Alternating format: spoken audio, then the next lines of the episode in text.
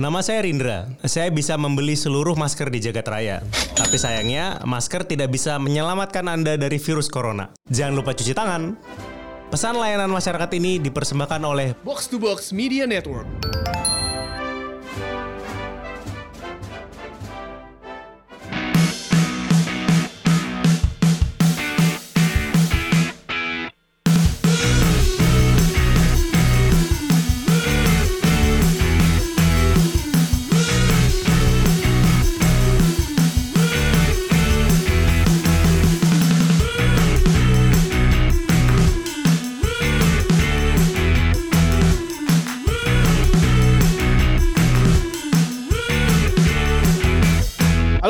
Selamat sore semuanya pendengar dan juga penonton Box Box di Box Box Live from Home.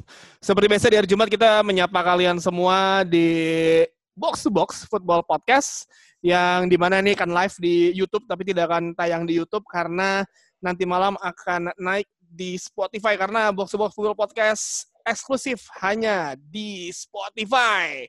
Seperti biasa ada gua Tio, ada Dex yang masih di Bandung. Eh tapi uh, FYI juga kita baru buka studio di Bandung, Box to Box uh, Studio Bandung. Jadi uh, semoga ini segera berakhir dan semua berjalan lancar. Udah buka juga sih. Dan ada Coach Justin yang katanya baru bangun, Coach, yang corona ngerusak jam tidur ya, Coach ya? Ya, banget, banget, nget, nget. Tapi A- sudahlah. Ada Pak? Nge. Apa kabar, Nge? Gue tadi eh, pas lagi tidur tuh Coach Justin gue ngegangguin dalam mimpi buruknya dia sebenarnya. Gue tidur nyenyak, Jack. Bentar, lu ada, bentar, ada penampilan yang berbeda dari Pak Nge. Itu kumisnya tumbuh apa gimana ya? Iya, cukur-cukur kayak. Kumisnya ber- bertumbuh atau gimana itu? Ini gue lagi pengen cosplay jadi Javier Peña di Narcos. Ya, jadi, surveinya. Ada Ran Aditya Alif. Ran, apa kabar Ran? Baik. Udah seenak apa di rumah terus nih? Oh ini gue sambil lagi ngerjain revisian buat day job gue, jadi lumayan pening. Makanya tadi agak telat gue masuk. Santai. Dan Dex, kita hari ini akan membahas sesuatu yang berhubungan dengan sejarah kan Dex ya? Yo, iya, Asia Afrika. Dan tanggal 18 sampai 24 April 1955 di Bandung tepatnya ada yang namanya konferensi Asia Afrika. Dexpedia mungkin bisa menjelaskan lebih detail lagi soal konferensi. Justin kayaknya udah mau cabut nih pas dengar sejarah dia udah mau sign off tuh gue gue lihat tuh dia tuh. Langsung. Ya enggak? Dia mesti bertahan. Dia mesti bertahan. Kalau- dia mesti bertahan. Ya kak, di Bandung kan ya. Dulu Hmm. yang apa pelopornya Indonesia, Pakistan, India, Sri Lanka, sama Burma. Sekarang Myanmar. Sama ada, gue lihat ada 24 anggota yang lainnya sisanya. Sama Apa Dex? Siprus anjir. Dex, Dex, Indonesia, eh, Pakistan, Indonesia. India, Sri. Lanka, sama Burma. Pelopornya. Itu bisa pas gitu ya. Satu pun negaranya nggak ada yang jago main bola itu. Nah iya, ini, ini juga mau ditanyain makanya nih. Kenapa tuh sekarang nggak ada yang jago jago. main bola. Paling Tapi- jago yang main kriket itu ada Pakistan sama Sri Lanka kan sisanya. Iya. terus juga ada Siprus juga di situ ternyata. Dulu Siprus masih dijajah. Hmm. Sekarang masuknya Eropa. Oke. Jadi kalau kenapa bahasa Asia Afrika? Soalnya benua ini kan dikucilkan lah kalau di sepak bola. Kalah pamor, kalah kualitas juga sih dari Eropa dan Amerika Selatan terutama. Nah ternyata di KAA dulu juga diselenggarakan karena mereka juga kayak di anak tirikan juga sama uh, blok blok apa blok barat gitu sejak selesai perang dingin. Nah makanya nih kalau di bola mungkin kita bisa nyambungin nyambungin uh, ke Pangandaran nih karena beberapa terakhir beberapa pekan terakhir kan eh beberapa hari terakhir bahas sejarah terus nih di live Instagram nih. Mungkin dari KA ada sesuatu nggak? Ah, Se- eh, Berpengaruh apa sih terhadap terhadap kemajuan regional Asia dan Afrika gitu? Ini belum bola dulu, belum bola dulu. waktu itu sih berpengaruh ya. Itu kan tahun tahun 55 itu kan ya Tahun 55. di Bandung kan. Hmm. tahun segitu sih berpengaruh karena memang kita dulu bilang blok barat, blok timur habis perang dunia kedua terpecah segala macam terus negara-negara yang baru merdeka atau baru belum lama ini umurnya di mana posisinya gitu kan. Tapi kalau lo mau tarik jauh ke garis sekarang ya menurut gue itu cuma seremonial aja sih. Kayak lo inget eh kapan tuh ada 50 tahun Ada 50 ulang tahun. tahun KAA kan tahun Hmm, 2005 itu kan. Ya. 2005. Iya itu 2060 gue gua tahun juga ada, 2015. 6 tahun juga ada kan. Iya Nah. itu kayak apa namanya kayak gue tahu itu sih gedungnya di Bandung dibagusin jalanannya juga segala macam kan tapi ya udah gitu doang. Jadi menurut gue eh, ya itu sebagai sebuah peristiwa bersejarah mungkin gue sih merasa itu cuma Indonesia doang kali ya yang apa namanya yang Yang yang yang yang bukan membesar-besarkan maksudnya seremoni konferensi itu tuh apa namanya cuman cuman cuman kerasa di kita doang sih. Lo kalau tanya nanya ke Pakistan misalnya Hmm. atau ke Sri Lanka negara-negara yang menginisiasi gue nggak nyangka mereka seantusias uh, seantusias itu sih karena kalau di kita kan ya memang lumayan bikin bangga lah ada ada negara baru merdeka 10 tahun udah bikin Hmm. konferensi besar gitu kan ya itu karena memang kita punya presiden waktu itu pemimpinnya memang ini ya memang grande kan kalau based on- kita aja alias kalau based on obrolan gue sama Rane di Hah? live IG dulu kita punya presiden kayak Kanye West lah jadi iya. iya eh, Nah itu itu waktu sih. AAA tuh Pang itu jatuhnya dia sudah menjadi Kanye West atau belum ya secara timeline ya? sedang proses itu Proses dikit lagi ya. sedang proses Eh, Empat deh. iya iya iya gitu Nah, Kalau disambung-sambungin sama bola nih, ada nggak sih efeknya ke, ke bola? Kayaknya nggak ada ya. kayaknya sih nggak ada kayak yang kayak Lu kardus banget deh. Kagak, ini kan basa-basi dulu coach. kayak yang gue bilang tadi Dex kalau mau dilihat bahkan itu satu Nggak ada yang negara jago ya? itu nggak ada yang jago main bola sama sekali kalau mau dihubung-hubungin nggak bisa juga Nggak bisa ya. kalau kalau mau dibilang apakah negara yang suka bola mungkin ya Indonesia Suka, suka, suka bola Hmm. Myanmar Burma ya relatif suka lah ya sekarang kan level kita kalau di Asia Tenggara tuh levelnya level sama Burma kan level sama Myanmar kan Hmm, Bah- iya. Bahkan di Myanmar level, dulu di bawah kita anjir. enggak, bahkan level junior Myanmar di atas kita sekarang. Level Iya. junior di atas kita. ya. iya Dulu gue iya Myanmar tuh jelek, sekarang udah mulai bagus Myanmar. Eh, by the way kalau sesuai sama acuan pemerintah Republik Indonesia itu kita Hmm. nyebutnya Myanmar kan Myanmar. bukan Myanmar. Burma Ka- karena tuh ada konotasi politik ya soalnya Hmm. Apa ada, tuh? konotasi- ada konotasi politik ya gue lupa detail gimana pokoknya eh, kalau nggak salah Inggris tuh nyebutnya masih Burma kali kalau nggak salah ya tapi kalau Oh, iya? kalau Indonesia tuh nyebutnya Myanmar ya Hmm. Kalau orang Myanmar nyebutnya apa ya? Gue Ya, Myanmar menyebut Myanmar apa ya? Nggak tahu gue. Enggak, i- itu pertanyaan yang bagus sih sebenarnya sih. Ah. Eh, itu nanti boleh kita kaji gitu. Kayak misalnya eh, orang misalnya orang Mainland China kan dia nyebutnya apa? Kayak cungkuo kan soalnya. Iya. gitu. eh. Nah kalau cerita dari wakil Asia dan Afrika misalkan. Coba kalau kita lihat. bola ya. Gimana Dex dunia, bridgingnya coba kita lihat nih. Sebenarnya Bagus nggak? Gue Sebenarnya Bang? nahan. juga- Sebenarnya bagian gue, Ah. tapi gue nahan. Jack, silakan Dex, Dexpedia. Sebenarnya Silakan. K itu kan 1955 ya. Kalau jauh sebelum itu sih sebenarnya Mesir pernah sih lolos ke Piala Dunia tahun 34. Kalau dari Asia ternyata tim pertama Asia ya Indonesia yang lolos ke Piala Dunia. India, India, Belanda. Dia India, Belanda. Belanda. 38 ya? 1938. Nah. Nah, Cuman abis itu tahun 50-an, ini sebelum KA ya 55 kan. India hampir berangkat ke Brasil tuh waktu itu tuan rumah tahun 1950 kan. Tapi, nggak gue tahu tuh kenapa nggak jadi, gue tahu tuh kenapa. karena akomodasinya mahal, bukan karena nggak boleh main nyeker, bukan. ya cuman ad- ada juga sih versi yang bilang nggak boleh main nyeker, mereka nggak jadi nggak jadi apa? Tapi Nggak jadi berangkat gitu. emang emang kalau misalkan secara pengalaman gue main tarkam di SD, SMP, SMA ya, main nyeker tuh ter- ternyata banyak orang-orang yang, oke kita bilang orang kampung ya, banyak yang lebih jago ya dibandingin pakai sepatu. Jagonya ugal-ugalan. Dex, Dex. Ya. Itu Piala dunia yang kontestannya cuma dikit kan? 1950 ya, 13 kalau 50 nggak ya? Dan itu. Ada tiga Ah, pokoknya dia- nggak nggak berangkat. tahun tahun tahun tahun tahun 50 tuh kalau nggak salah Piala Dunia tuh cuma dua grup. Hmm. Kalau nggak salah tuh cuma dua grup Ini- dan Ada yang ganjil grupnya ya. i- iya itu Maracanazo itu betul. Hmm. Ya, ya, ya. Uruguay Maracanazo. ngalahin ngalahin Brazil. Gue masih kepo kan lo tadi bilang bilang soal India. Soal India nggak nggak ada duit. Iya, India katanya nggak ada duit, bukan gara-gara nggak boleh nyeker. Pada zaman itu nggak cukup duitnya buat naik pesawat atau naik kapal. Naik kapal, kapal katanya. Jai. Tapi India ke Brasil emang jauh banget sih. Iya iya iya. Naik kapal, beneran. Naik Iya. pesawat pun jauh itu. Yes yes. yes. Nah, cuman kalau dekat-dekat KA tahun 1954 Piala Dunia kan ada, sama 15 1958 misalkan. Eh coba coba coba tes tes 1954 tes tuh tes tes tes tes. Iya. Coba kita tanya Coach Justin tahun 54 Piala Dunia ada di mana coba? Ayo ayo. Ada di? Kajar Tengah tuh Coach Justin. ada di Swiss eh, 54 kalau nggak salah ya. Yo, ya, lu, 58 tuh. lu, Oh lu yang bocah-bocah ngom- ngomong aja yang nggak jelas, gue dengerin aja. Nggak Oke, penting. gini. Jadi 54 tuh ada Korea Selatan jadi wakil Asia. Nah, cuman dari tahun 58 sampai 62 nggak ada sama sekali wakil Asia dan ini menarik tahun 66 Afrika ngeboikot ngeboikot ini Hmm. Piala Dunia. Mereka nggak mau ikutan cuman ternyata top skornya kan Eusebio kan dia, dia Angola. lahir di Mozambik ternyata. Yep. Dia orang Portugal kan. Hmm. Itu itu hal yang menarik sih.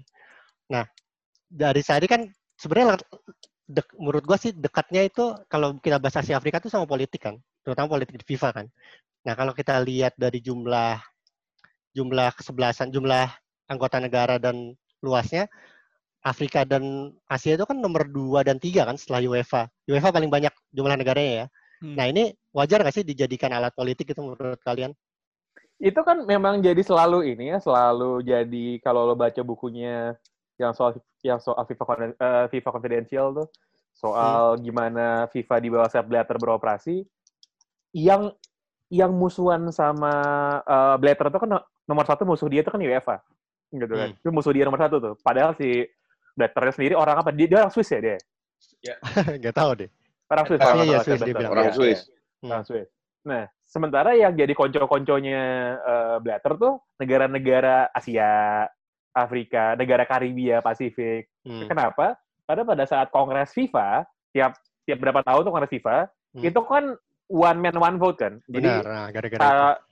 Sa- satu federasi satu suara. Jadi kalau buat Blatter, kalau buat FIFA, ya mending gua bagus-bagusin ini aja, mending gua bagus-bagusin negara-negara yang gua kasih duit dikit udah langsung terima kasih, dibanding sama negara-negara Eropa yang udah tajir, gua kasih duit dikit, ntar mereka banyak minta.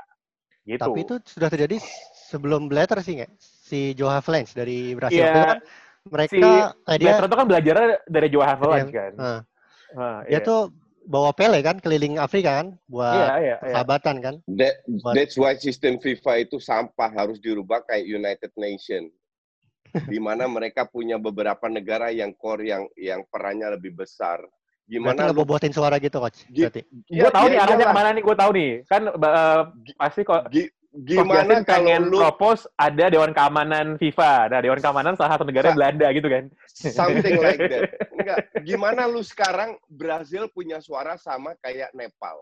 Spanyol sama kayak kayak eh, Timor Leste atau apa kan nggak nggak make sense gitu loh. That's why terjadilah puluhan tahun hanya dua ketua di FIFA. Tujuannya mereka apa? Ya itu suap-suap negara kecil biar dapat Hmm. suara. Terus lu bilang itu benar dan terbukti kan berapa puluh sudah ditangkap. Iya sih. Tapi Cuma waktu orang pas, kita semua mendewakan UEFA dan FIFA. Fuck you lah Hmm. semua itu orang-orang. tapi banyak banyak banyak bukti sejarah yang bilang mereka negara-negara Afrika terutama ya senang waktu Joe Havelange apa Ya iyalah, bagus-bagusin mereka ya iyalah. secara lebih terus juga Piala Dunia kan sebelumnya 16 Kalau dibuat nggak nggak 24 kan. dilihat, my friend. Hmm. Hmm, Iya, iya, iya, iya. Eh kalau lo lihat apa namanya kalau lo lihat gimana underdeveloped negara Afrika gitu dikasih dikasih perhatian dikasih duit lo tahu kan bahwa ada kayak duit bantuan FIFA tuh ada loh ke tiap member negara Iya, apalagi ada. negara-negara dunia ketiga gitu dan Indonesia kalau nggak salah tuh masih dapat tuh masih Masih, dapat kita masih. Masih, masih. Semua negara itu dapat 100 100 ribu US dollar eh, untuk sepak perkembangan sep, Hmm. eh, development sepak bola wanita, sepak bola anak-anak dan futsal. Gue pernah tanya ke PSSI, karena orang FIFA sendiri bilang gue, kan gue komplain, gue nggak pernah dapat dana dari PSSI. Ini manajer semua yang bayar. Gue Hmm. tanya ke PSSI, itu dananya ke mana? Berapa ratus ribu? Tahu jawabnya apa? Untuk Ke mana? bayar gaji operasional. Pelan Biar- banget. Hmm. biar biar lu semua pada tahu kenapa gue neknya nek sama PSSI 2013 gue udah gak mau terlibat lagi. Perpolitikan yang paling kerasa itu tadi kan di dibanyakin lah jumlah peserta Piala Dunia 16 jadi 24, 24 jadi 32 dan nextnya Piala Dunia 48 nih setelah 2022 ya. Enggak dan Menurut menurut kalian bakal ngefek gak? Kan kalau 48 kan pasti ada wakil Asia lebih banyak, wakil Afrika lebih banyak. Asia kalau Ada. kalau buat gue ya itu Piala Dunia menurut gue turnamen kalau mau segede Piala Dunia 32 tuh udah ideal banget buat udah gue. ideal. Kalau Hmm. Piala Iya. Eropa tuh 4 eh, itu 16 udah cukup gitu. Ya, Makanya waktu kemarin Piala Eropa diubah jadi 24 kan jadi garing kan nontonnya kan. 24. Hmm. Gitu. Iya, dan, betul. dan pada waktu nanti Setuju. jadi pada waktu berubah jadi 48 gitu, ya kalau menurut gue sekalian aja kita bikin liga negara-negara terus dibikin divisinya gitu. Jadi ya negara-negara yang tier 1 di divisi 1 gitu kan, negara-negara Hmm. tier 2 di divisi 2 gitu. Sama UEFA Nation di- League kayak gitu dong ya. Nation Iya. League yang Eropa berarti kan? Karena kalau dibikin jadi 48, eh buat gue eh kalau itu untuk bikin banyak masuk negara-negara baru ya, Hmm. menurut gue gini, menurut gue orang bilang harusnya Asia lebih banyak lagi gitu wakilnya di Piala Dunia. Menurut gue eh seberapa banyak sih negara Asia yang memang levelnya, kompetisinya, eh, kualitasnya layak untuk masuk gitu. Eh, bukan berarti bahwa ya kalau mereka nggak pernah dikasih kesempatan pasti nggak akan bisa compete. Menurut gue bu, caranya bukan dengan nambahin kontestan dari benua tersebut sih, karena itu pasti akan kontraproduktif gitu. Selain Jepang, Korea eh, aja siapa sih yang bener-bener bisa Iran. konsisten? Iran Paling. Iran, Iran, Iran. aja menurut gue juga kagak tiap Eh, 4 kok- tahun bagus kan. Lima, lima tahun terakhir China kan berarti kan? Dia dengan Super League-nya. Tapi enggak. ya. Timnasnya cuman kayaknya butut Timnasnya deh. iya. Eh, liganya kan, dia pakai namanya Liganya liganya. Ya, liganya. liganya. liganya. Hmm. Mm. Iran lumayan konsisten lah, lumayan sering ikut. Nah, sebenarnya politik paling gampang juga selain jatahnya dibanyakin juga tuan rumah kan. Kalau 2002 kan pernah Korea Jepang tuh. 2010 Afrika, nanti 2022 Qatar. Menurut kalian ada lagi nggak nanti Piala Dunia di Afrika lagi gitu? Mungkin negara mana gitu? Pasti. Sampai sekarang sih gue masih masih sering ngeliat tuh Dex ada orang yang percaya Piala Dunia 2022 bakal ke Indonesia katanya kan. Itu juga sebenarnya kalau- mainan politik kan 2022 di Qatar kan. Kalau kalau saya naik ke Asia pun yang yang jelas nggak ke Indonesia. Tapi kalau ke Afrika itu pasti. Ya seperti yang udah kita bahas tadi. Malah- pasti mereka dapat jatah-jatah. Malah ada ada skema yang hampir sama kayak Piala Asia 2007 kan di Indonesia, Malaysia, Singapura sama Thailand. Oh, banyak tuan Heeh. rumah. Asia Banyak. Tenggara ya. Asia Piala Dunia juga begitu bukannya Ran ya? Piala Dunia basket tuh. Amer- eh, Indonesia Filipina, sama Jepang, sama Indonesia. Indonesia. Jep- ya Indonesia, Filipina, Jepang kan. Dan dan itu ada kemungkinan yang sangat besar Indonesia tidak akan bermain lah. Gimana kualifikasi. Walaupun itu mungkin sebenarnya kalau kata anak main basket bukan sesuatu yang hina juga gitu. Cuman iya maksudnya kalau di Piala Dunia bola bukannya akan ada satu Piala Dunia yang eh, USA, Meksiko, sama Meksiko Kanada. sama Kanada ya, Itu 2026 itu. 2026 itu. Hmm. Iya. Hmm.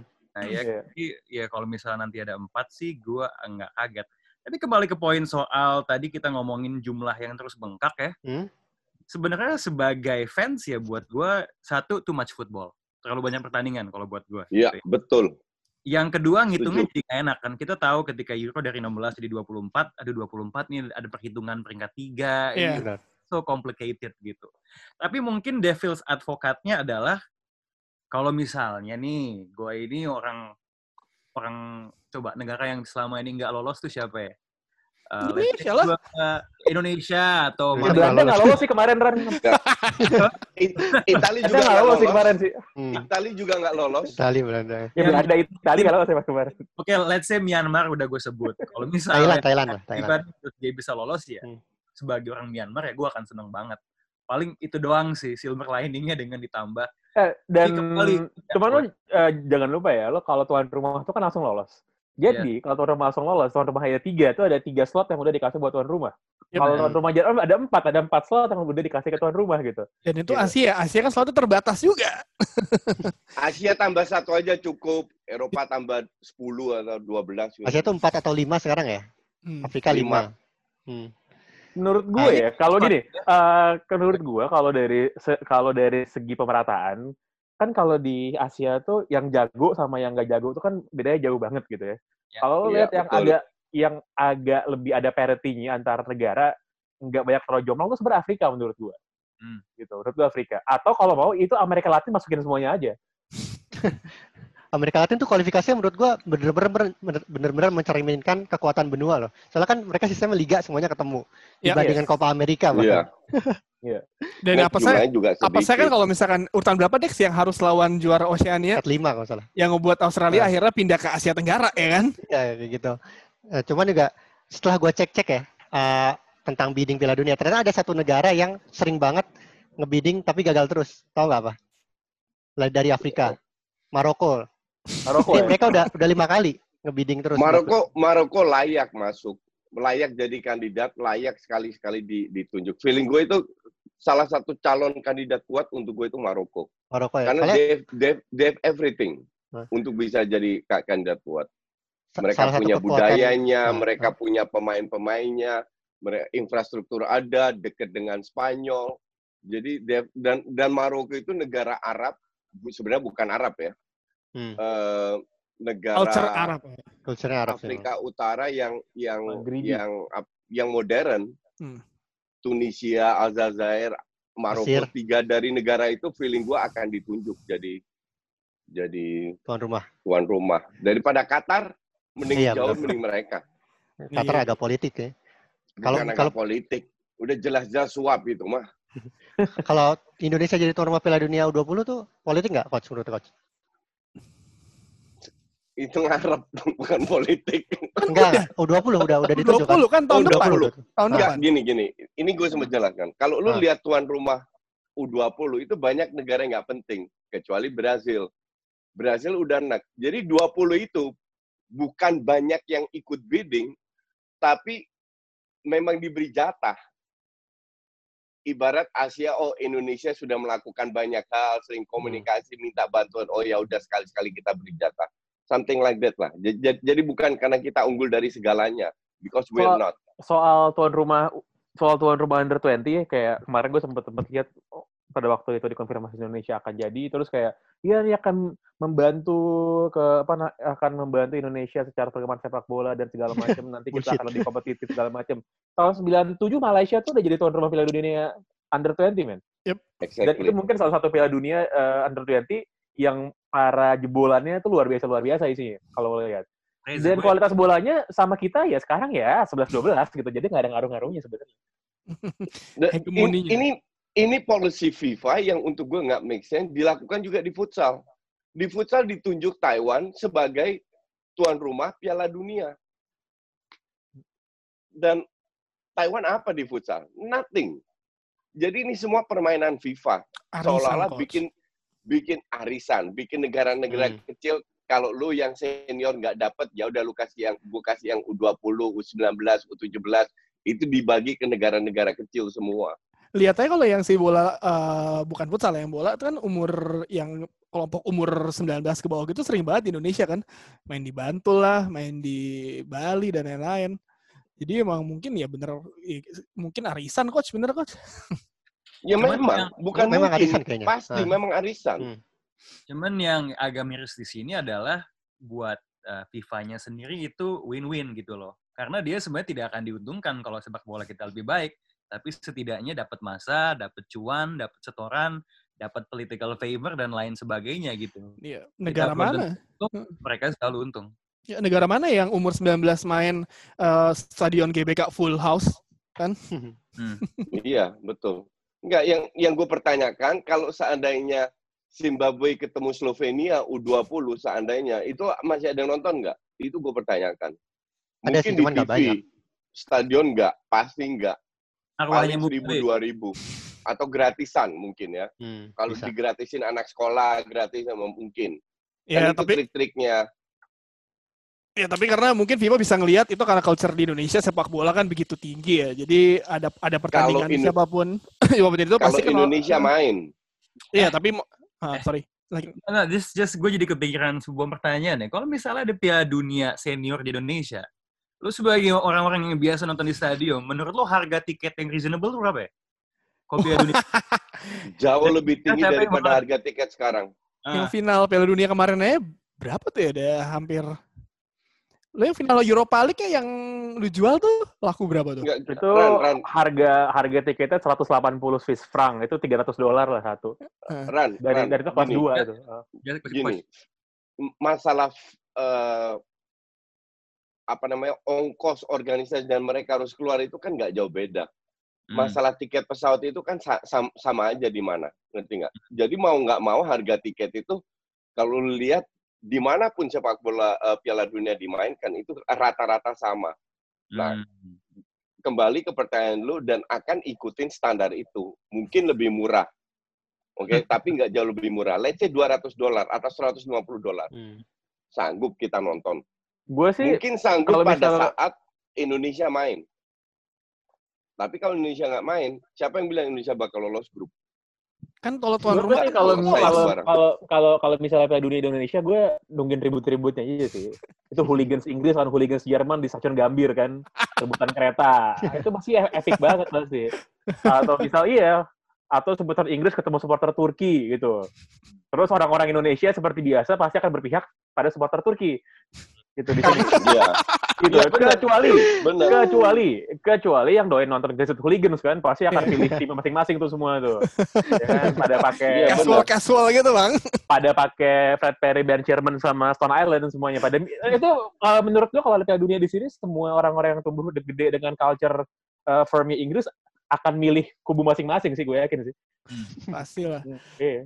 Dan juga kalau kita ngomongin culture di Indonesia, minggu depan kita akan merasakan culture di Indonesia itu bulan Ramadan di tengah wabah uh, COVID-19 ini. Tapi tenang aja, buat uh, pendengar Box Box Bola Podcast, tenang aja, kita ada drama radio terbaru nih. Uh, persembahan dari Netflix Indonesia dan juga Box to Box Indonesia untuk mengisi Ramadan. Namanya Ramadan Pak Budi, uh, Ramadan Pak Budi. Jadi drama radio ini menceritakan tentang Pak Budi yang Ramadan tahun ini berduka karena kehilangan istrinya. Dan untuk mengurangi rasa sepinya, Pak Budi nonton Netflix dari ID almarhum istrinya. Dan dia nonton banyak original series dan juga film dari Netflix. Dari film dan series original Netflix inilah semua cerita Ramadan Pak Budi bersama kedua putrinya dimulai. Yang main keren banget, ada Teza Sumendra sebagai narator, Salma Cetiza sebagai Laras, Ucita Pohan sebagai Dinda dan Prit Timothy sebagai Pak Budi. Serta musik produksi dari Mondo Gascaro. Jadi uh, podcast ini akan hadir mingguan setiap hari Selasa di platform streaming Spotify dan Apple Music. Keyword saya tinggal cari aja Ramadan Pak Budi. Ramadannya pakai H ya. R A M A D H A N Pak Budi. Dan untuk episode 1 akan tayang pada hari Selasa tanggal 21 April 2020. Jadi tungguin dan jangan sampai ketinggalan. Jadi Pak uh, Pak Budi ini suka nonton Netflix ya. Gue gue lagi bertanya-tanya Pak Budi ini kalau uh, dia juga suka bola nggak? Karena kalau dia suka nonton Netflix sama suka bola, semoga timnya bukan Sunderland ya, pasti dia akan lebih sedih, sedih Pak. lagi itu sedih, Pak. Iya. Dibuat-buat promosi dua kali gagal promosi. di Netflix banyak drakor nggak sih? Banyak Dex. Ya, kalau oh. di dunia nyata juga banyak. Drakor. Oh, saya nonton Itaewon Class soalnya. Park Serowi gitu. Ya, Dan gue sekali-sekali nonton drakor langsung ada karakternya yang epic banget. Uh, ada ada karakter namanya Kim Tony, bapaknya orang Korea, ibunya orang Guyana. Itu mantap sekali itu. Eh. Absurd banget anjing. Itu sesuai sama tema kita pada hari ini, yaitu adalah uh, uh, Asia Afrika soalnya kan? Ya. Iya ya benar. Iya, iya, iya. Hmm. Tapi kalau ngomongin Asia, mungkin kita sekarang fokus dulu ke sepak bola Asia kali ya. Uh, Sebenarnya dari kalian masing-masing ada uh, opini sendiri nggak sih tentang apa sih sebenarnya keunggulan sepak bola Asia? Kita nggak usah ngebandingin sama Eropa ya karena jauh banget. Tapi sebenarnya apa sih yang bisa kita banggakan dari sepak bola Asia secara umumnya? Nggak ada. ini, ini apa namanya? Emang Coach Just ini kalau kata orang Amerika nih banana men deh. Banana. Dia yellow out the outside, white in the white in the inside deh. ya what what what whatever you say. Kalau lu objektif nggak ada. Oh uh, ya, kalian Asia sekarang dukung Asia karena kalian Asia kan? Sesimpel itu hmm. Asia itu harus main badminton. Bisa jadi juara dunia. That's it. Asia tuh dalam hitungan waktu ya 20 tahun lagi masuk just, jadi yeah, finalis Piala Dunia Ceri bisa menurut gue. Cerita itu udah gue dengar 20 tahun yang lalu. 20 tahun ke depan Asia bla bla bla bla. Ya, yeah, sure kalau lo lihat progresnya ya, makin lama di tiap piala, piala dunia itu uh, sepak bola Asia tuh menurut gue terus Progress terus like what? meningkat, meningkat lah coach. Kemarin meningkat hampir ngalahin dia dia kan, hampir ngalahin dia dia. Kalau kalau lu mengalahkan, kalau lu bicara itu, lu hanya melihat skor dan lu tahu, cuman lu lu kan suka tujuan lu kan suka membodohkan domba-domba lu biar mereka ngikutin lo. Kalau lu ngelihat dari sisi pertandingan, Asia jauh di bawah itu? Jangan lihat kayak sama kayak orang Asia bilang, oh ya Korea bisa kita punya pelatih Korea yang bisa ngalahkan Jerman. Hmm. Udah, udah malas ngomong kalau ngomong gituan. eh tapi kalau sampelnya pertandingan Jepang lawan Belgia itu sih kalau buat gue performance bagusan Jepang ya walaupun not ba not bad, not bad betul, tapi itu hanya satu match. Apakah lu bisa menjadikan itu uh, sebuah parameter bahwa Jepang sudah berkembang sepak bolanya? Oh, uh, udah dong. Ya, oh, udah. dong. Ya enggak enggak bisa dong. Masa lu jadi sa oh, satu pertandingan lu jadi parameter. Tadi kan gua gua bilang kan tuh udah ngalahin negara. Gini deh, kalau misalnya mau ngediskon 2002 nggak usah dihitung lah ya, karena itu kan main di kanal sendiri gitu ya. Semenjak 2010 menurut gue negara-negara Asia ya Jepang sama Korea doang sih, yang lain sih masih proses ya. ya Jepang sama Korea tuh menurut gue sama negara-negara tier 2-nya Eropa tuh udah setara. Kalau hmm. buat gue. Iya, kalau tier 2 oke okay lah, hmm. masih hmm. bisa gue gue gue terima. Cuman still kan kita bicara tier 2 ya, ujung-ujungnya ya gugur di grup atau kalau ada keberuntungan ya lolos satu putaran habis itu selesai juga. Uh, menurut gue sih nggak kagak pure masalah keberuntungan juga ya masuk pe, masuk perlapan final tuh menurut gue harusnya tuh minimal lah. Tergantung undian juga sebenarnya.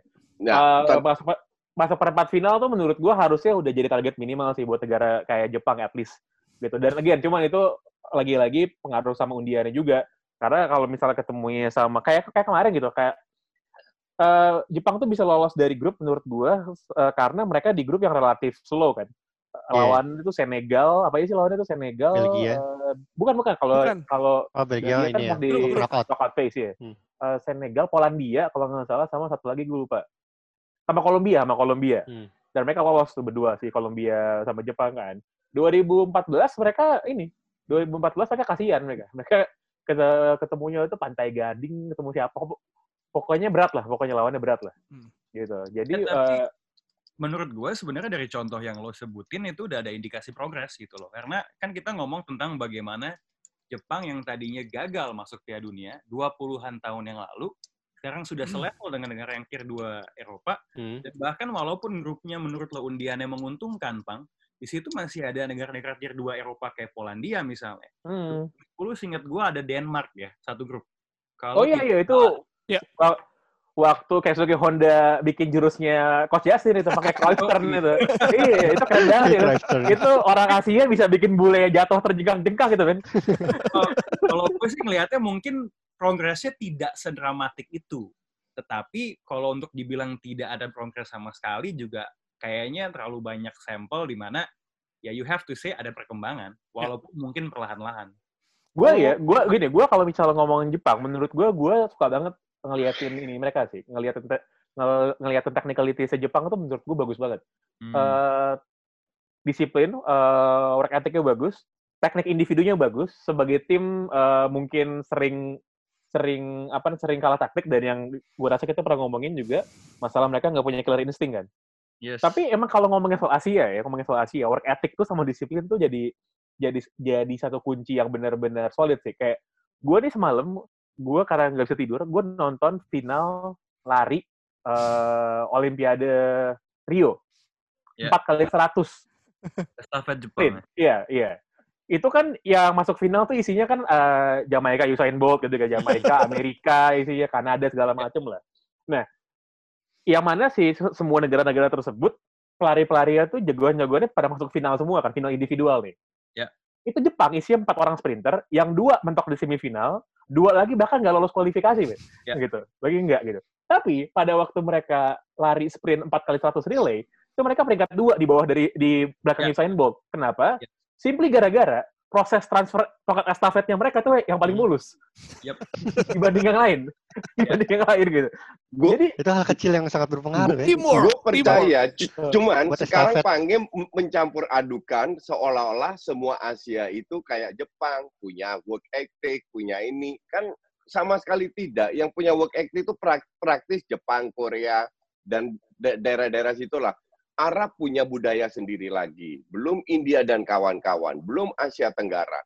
Nah, kenapa sekarang yang disebut Pange dari tadi Jepang, Korea, Jepang, Korea yang konsisten ya karena work ethic, gue setuju banget cuman si- sisanya 40-50 negara Asia sisanya. Kan enggak. Dan kita kan bahas it- Asia secara overall. Jadi yang diambil Pange sekarang cuma satu contoh, which is benar. Hanya dua itu yang mendekati. Tapi Oke. sisanya kan enggak. Kalau kita bicara Asia, Asia is a big joke di dunia sepak bola. Ya mungkin mungkin kalau Coach Justin ben- eh, bilang Asia is a big joke, ya mungkin buat menurut Coach Justin ya tapi eh, kita nggak, uh, gue nggak nggak bisa bilang. Tapi kalau menurut Overall ya. Iya, Overall Asia. overall. Tapi kalau menurut orang eh, Asia sendiri, apalagi mereka yang mungkin tahu timnya, ya at least mereka ada dukung tim lokalnya. Kalau Coach Jasin sempat nonton Liga Champions Asia atau eh, Piala AFC Asia, itu ke- apa namanya eh, Liga Champions ya lebih tepatnya. Kita lihat perkembangannya tuh sangat luar biasa banget. Bah- Bahkan tim-tim eh, Liga Super Cina yang punya pemain superstar aja sejauh ini ya sulit selalu, selalu ngalahin tim-tim Jepang sama tim-tim Timur Tengah. Jadi emang eh, kalau kita ngomongin timnas ya mungkin terlihat Korea, Jepang, Saudi Arabia ya udahlah cuma ikut Piala Iran, Dunia. Iran. Ya Iran. Saudi Saudi Arabia itu cuma hobi ikut Piala Dunia tapi eh, hobi dibantai ya kan. Kita nggak usah ngebahas dia. Iran ya kita tahu banyak pemain Iran yang sudah melalang buana apalagi di Bundesliga kan sejak zamannya eh, Ali Daye, Ali Kami dan kawan-kawan. Tapi kalau ngomongin perkembangan Asia, kalau yang gua ngelihat eh, sekarang di apa namanya di liga-liga Asia apalagi Liga Champions ya coach ya itu perkembangannya pesat banget skill dan juga teknik mereka jauh dibandingkan 10 tahun kemarin dan uh, kalau siapa uh, Kang yang apa nyetak gol yang bikin Real Madrid kaget tuh yang Piala Dunia antar klub uh, klub Jepang Jepang. Iya, Uh, Jepang. Iya, Kashima iya. ya yang akhirnya tak- uh, si Kubo Kashima. jadi Kubo ya dipanggil kan Hmm. ya kan? Itu maksud gue kalau ngelihat dari sistem ini kita ngelihat dari sistem kerapian liga ya, Jepang itu salah Iya. satu liga yang rapi. Dan bahkan nggak usah jauh-jauh liga Thailand itu rapinya setengah mati dibandingin liga kita. Bahkan itu itu negara-negara tetangga kita loh. Jadi eh, kalau bisa kalau dibilang eh, timnasnya kan timnas kan ber- apa diawali dengan liga yang bagus kan. Liga yang bagus timnasnya juga bagus. Kalau pemainnya masih main di liga lokal, kayak di Indonesia, kayak di Malaysia. Beda dengan timnas di mana pemainnya banyak main di luar, kayak di Brazil. Oke. Kalau lu tadi bilang rapi, Jepang rapi oke, Thailand rapi gue nggak setuju. Kalau Thailand se- sebagus itu, kenapa mereka di Asia aja terseok-seok? kan gue gini Thailand tuh rapi karena sistem Ya. liganya coach sistem liganya Maka dari itu parameter rapi, lu tidak bisa samakan rapinya Jepang dengan ra- ra- Nah, gue Thailand. pernah tiga bulan kerja sama Federasi Sepak Bola Thailand sama Liga Thailand, coach. Dan gue tahu Oke. gimana perbedaannya sangatlah jauh dibanding kalau lu banding Liga 1 sama Liga Thailand, jauh banget. Iya.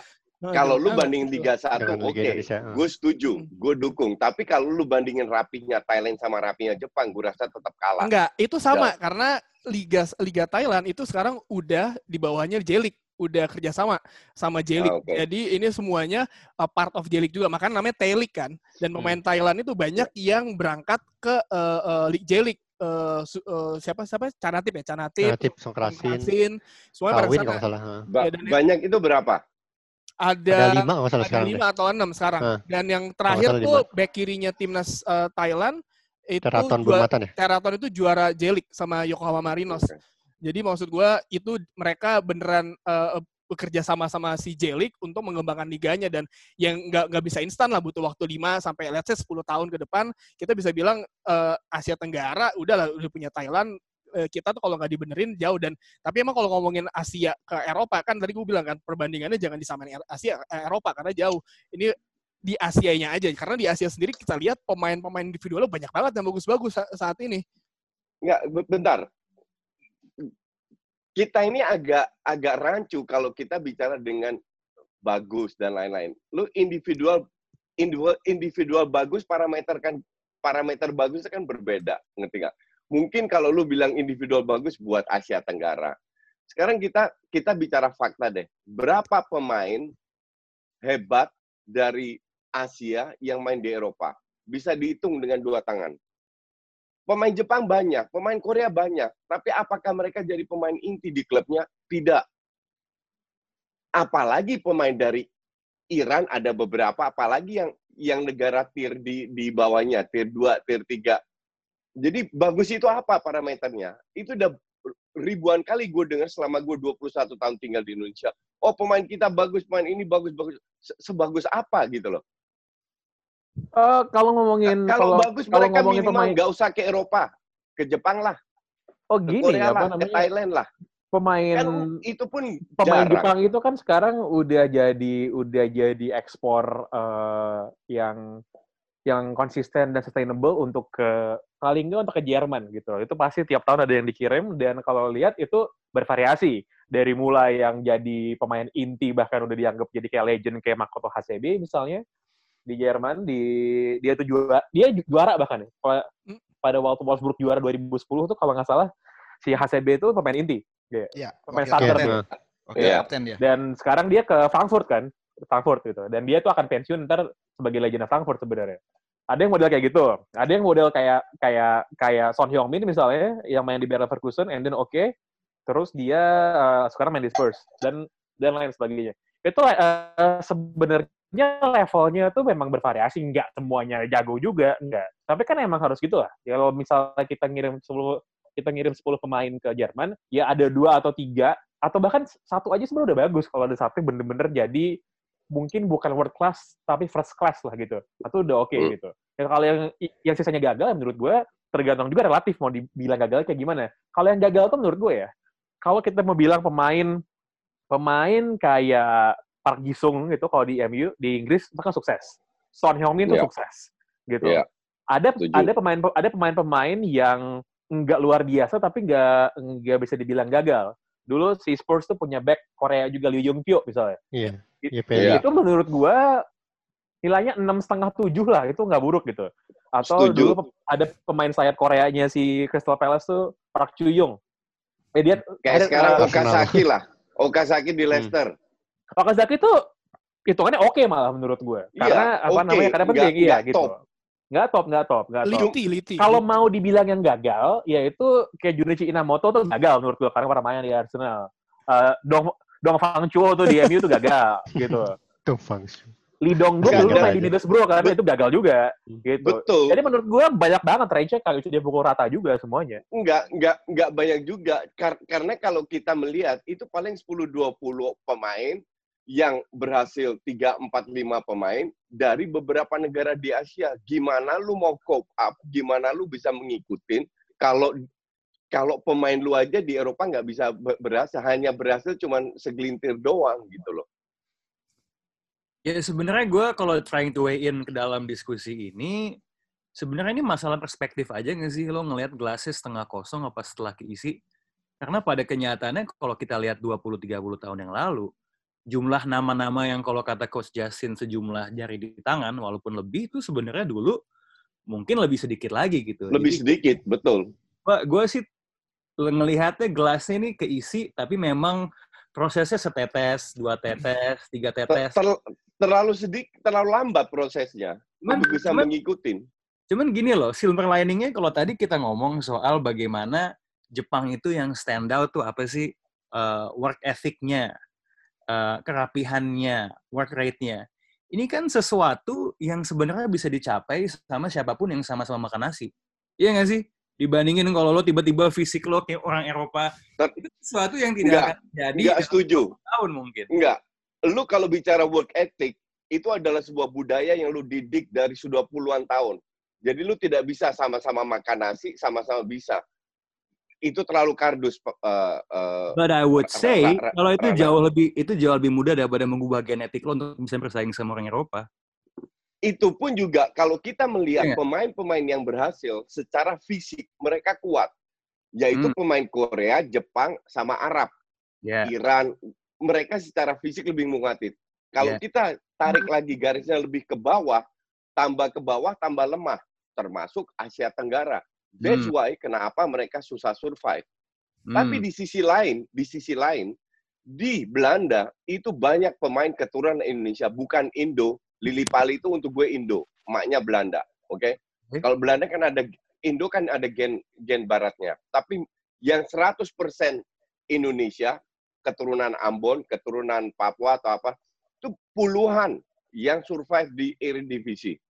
Nggak jadi pemain top, tapi pemain yang reguler bermain di Eredivisie selama da- dalam karirnya kalau dari sisi situ kan bisa jadi banyak faktor di samping fisik, samping mental, disiplin, eh, belajar teknik dasar dari awal itu yang membuat sebuah pemain komplit dan bisa menjadi pemain profesional. And we lack all all of them. Fisik kita kekurangan, disiplin kita enggak, eh, bakat dari awal dipolesnya salah. Nah, situ orang kan nggak ngelihat. Mereka yang ngelihat bakat, that's it that's not enough untuk bisa survive di dunia profesional. Oh iya, ya itu kalau kita ngomongin permasalahannya secara holistik mungkin. What I'm trying to say adalah Jepang aja bisa walaupun masih ada tembok fisik dibandingkan negara-negara Eropa, Hmm. so it's not impossible gitu loh. It's not impossible, gue setuju. But ini cuma berlaku untuk Jepang, Korea. That is the problem. Dan kita bahas whole Asia. Hmm. Da, kalau ngomongin Asia, Cina tuh salah satu negara yang paling ngotot sih untuk ngembangin sepak bola mereka karena mereka sekarang punya Chinese football dream untuk host the World Cup, eh, qualify for the World Cup, win the title karena mereka punya slogan itu kan dan eh, ditambah lagi mereka punya liga yang datangin pemain-pemain yang ya pemain atas Eropa untuk meningkatkan eh, penonton juga meningkatkan kualitasnya tapi ya sekarang sih gue lihat sih kalau di Asia sih semua negara berlomba-lomba ya untuk menjual sepak bolanya untuk meningkatkan sepak bola karena di lain sisi kan ini juga ladang duit buat mereka juga.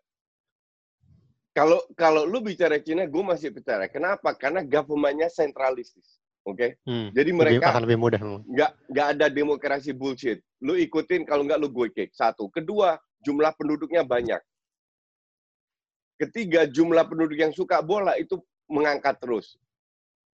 Senjatanya apa? Seperti yang lu tadi bilang. Orang Cina yang buka klub untuk akademi atau pro itu dapat subsidi dari pemerintah. Dan subsidinya banyak. Dan rata-rata yang punya klub kan bisnismen. Nah, bisnisnya dapat subsidi. Nah, ini keinginan pemerintah. Yang lu katakan kan keinginan pemerintah. Tapi belum tentu bisa. Karena government-nya sentral, lu ikutin gue, nggak ada demokrasi-demokrasian, maka dari itu gue setuju sama lu, Tio. Ke depannya Cina bisa berhasil. Jadi coach nih komunis tuh bukan? Apa hubungannya? Tapi Dex, lu ada satu data lagi kan Dex, Eh, selain Cina ada India juga kan India yang, dia. yang, Dia tuh yang ESL-nya lagi juga ngotot. heeh. Hmm, dia pengen menerapkan sistem yang franchise kayak MLS sih. Tapi dia agak nanggung soalnya eh, rakyatnya lebih senang kriket kayaknya. Iya jauh. Exactly. Nggak Iya. punya budaya. Negara yang budaya. nggak punya budaya sepak bola kayak Filipina, kayak kayak India, itu nggak bakalan bisa. Eh, Nah, tapi- Pakistan, Sebenarnya Jepang itu contoh yang menarik justru kalau buat gua adalah karena mereka stand out. Padahal bola tuh bukan olahraga paling dominan di, di negaranya. Yep. Kalau India kan tadi kan kriket yang paling Hmm. dominan kan. Jepang Hmm. kan sebenarnya baseball jauh lebih populer. Baseball ya bener. Nah Dex kayaknya di dalam notes lo lo sempat menyinggung soal plan 100 tahun atau something like that ya. Wah itu bagus tuh dari Itu Jepang. bisa lo elaborasi sedikit dan Kalau itu apa sih, kesuksesan mereka itu manifestasi dari itu apa gimana? jadi pas Jepang di bom atom dulu kan tahun 45, nah mereka mencoba membangunnya kan, itu kan. Nah, yang dibangun di budaya itu budaya olahraga justru. Kapten Hmm. Subasa itu salah satu pemantik semangat juga buat mereka. Nah, kalau 100 Year Plan itu mereka punya kayak sistem gitu loh. Jadi setiap klub itu harus kalau ada ada verifikasinya lah gitu. Kalau di Indonesia kan sulit ya kayak gitu ya. Kalau di Jepang tuh kalau memang nggak layak, nggak layak. Bahkan klub yang kesulitan pun kayak Yokohama sama siapa gue lupa. Akhirnya merger gitu. Kalau di Indonesia mungkin akan sulit mengaplikasikan itu dari Jepang karena karena buah kedisiplinan itu juga sih. Makanya mereka bisa Plus maju. plus juga Jepang klub-klubnya kenapa kalau kita lihat nama-namanya itu menarik banget semuanya kan. Itu juga salah satu cara mereka untuk menarik eh, orang Jepang Minat untuk menonton sepak bola sih. Namanya kan sekarang Jubilo Iwata lah, Yokohama F Marinos, Kashima Antlers, terus eh, Gamba Osaka. Jadi emang plannya sih udah mereka eh korek me if ya kan? Bener gak sih Kang si Jepang tuh dulu eh, studi banding ke Liga Dunhill dulu? itu dulu banget. Dulu tahun kan? 70-an. bukan Bu- bukan Liga Dunhill. 70-an. 70 benar kata Coach Justin tahun 70 80. Kalau Liga Hmm. Dunhill kan Jepang sudah punya liga profesional tahun 92, sebenarnya Liga Dunhill 94. Tapi sebelum itu memang ketika kita mengklaim ya, kita mengklaim ya, ingat tolong garis bawahi mengklaim sebagai macan Asia yang nggak pernah juara, ya Jepang itu memang berguru ke kita ya karena ya tadi dikatakan Rana bahwa Jepang itu olahraga utamanya baseball, tapi Hmm. mereka juga sangat giat untuk menco- mencoba cari tanta- dalam tanda petik tantangan baru untuk olahraga lain dan ternyata sepak bola itu menjadi salah satu cara mereka sebenarnya untuk melawan keterbatasan fisik dan mereka bisa bersaing di dengan dunia internasional. Ya selain itu juga ada salah satu negara yang mencari tantangan baru, salah satunya adalah Australia yang mendadak gabung ke Federasi Sepak Bola Asia Tenggara secara Ngapain administrasi ya di tahun 2006. Sebenarnya dengan gabungnya Australia ngaruh gak sih sebenarnya kalau gue pribadi gue ngelihat ini mereka eh, cara mereka kabur dari ketemu dengan tim-tim Amerika Latin sih di kualifikasi Piala Dunia. Enggak juga sih sebenarnya kan mereka justru nggak merasa mendapatkan tantangan ketika di Oceania. Jadi ah kalau di sini terus ya gue nggak nggak tumbuh berkembang kan terbukti ketika mereka itu bisa jadi lebih rajin tampil di Piala Dunia kan. Hmm. Ya di Oceania lu lawan Amerika Samoa menang 31-0 kayak Iya. Makanya Oceania Mereka itu harus apalah tahapannya memang harus lebih jauh tuh nggak jangan bisa langsung dari wakil Oceania langsung jadi juara. Kayaknya sih yang yang nggak usah main bola mending main badminton orang Oceania aja mungkin. Ba- badminton pun nggak bisa mereka. Oh enggak, Mereka main rugby soalnya, Ben. Mereka main rugby kan, Fiji, Iya, rugby, ya. Tuvalu gitu gitu main rugby soalnya. Enggak, kalau kalau Oceania har- harusnya kalau menurut gue itu gabung di Asia aja. Semua gabung di di, di Iya. Asia jadi satu. Betul disatuin. Indonesia mungkin gabung ke Oceania aja mungkin biar lebih lumayan gitu. Saingannya kayaknya bisa lah Australia Selandia sama baru Australia. Hah? Selandia ya, baru sama Selandia baru doang lah lawannya udah. Selandia baru lama-lama nggak baru lagi loh. Iya. Terus Ah, Kalau kalau kata Zen Lu kemarin, kayak Dex, jok Ya, ya, ya. bapak-bapak. Dex, Dex, lawannya se- kalau la- kalau kata Zen kemarin cuman PD baik anak PD ITB yang bercanda. Ya, lo nggak boleh. Ah, ya, ya. Cuman Australia ini kan nggak mau masuk cu- AFF ya? bu- bukan bukan nggak ya bukan nggak mau sih. Dia sebenarnya udah diajak, cuma kan? AFF tuh bukan nggak level. Masalahnya kan jadwal pertandingan Piala AFF itu bentrok sama Liga eh, Australia. Liga kan, mau sama Oh. Liga. Enggak sama Liga Australia seharusnya nggak bentrok karena Enggak, bentrok. eh, Liga, oh iya, bentrok, bentrok. Mereka tuh Bentrok. selalu mulai Oktober. Liga bentrok sama Australia. Liga Australia dan beberapa pemain Australia juga pasti kan lebih banyak Di Eropa. mengembara kan. Nah, Hmm. itu sih sebenarnya walaupun secara ajakan sih udah. Nggak, ya, kalau mungkin- kalau kalau di futsal Australia itu bangsat. Jadi futsal Bangsat? AFF tiap dua tahun kan menjadi kualifikasi Piala Asia langsung. Oh, Ah, Oke. ya, ya. Nah, mer- mereka hanya ikut satu. Hmm. Padahal AFF kan tiap tahun. Pada Hmm. saat nggak ada kualifikasi, mereka nggak ikut. nggak ikut. Nah, itu Kurang benar. ajar, ya. Kan bangsat kalau begitu. Hmm. Kurang ajar situ. Ah, ngomong AFF, apa kabar nih AFF 2020 nih? Kang Jalu mungkin punya Nah, Bocoran? Belum, belum belum ada update sih deh. belum ada update Ded, kalau itu soalnya So kan masih sih, eh, so karena kan semua pertandingan kualifikasi Piala Dunia digeser ke Oktober November kan? eh November Desember kan Hmm. ya ini kan ya ya kecuali kita punya dua tim ya bu- maksudnya negara-negara Asia Tenggara punya dua tim yang sama kuat sih boleh aja atau nggak mungkin sistemnya diubah malah pakai kelompok umur malah gue sih AFF itu ada beberapa tim yang gak mau nurunin eh eh, ini timnasnya kan. Iya. Vietnam, Thailand, tapi nggak tahu sih itu benar apa nggak. Iya. Tapi ada beberapa yang udah dibantah karena kan emang kalau ngeliat bentrok sama itu yo karena Vietnam sama Thailand kan masih punya peluang kan iya, Sih punya peluang. Ya masih mungkin punya kalau peluang lolos ke kualifikasi selanjutnya kan Iya, ya Hmm. kalau misalkan si Vietnam sama Thailand nggak ada, ini kemungkinan adalah kali pertama kita bisa juara kali ya. Kalau ada Piala AFF tapi ya. ah dulu pernah ya Thailand waktu pakai tim dalam tanda petik kedua kalah juga kita Nah, kita juga pernah pakai Iya tim kan? kedua masuk final. nah iya Andik ya, Andik nyetak gol ya. Yang satu tim dijatah dua pemain itu.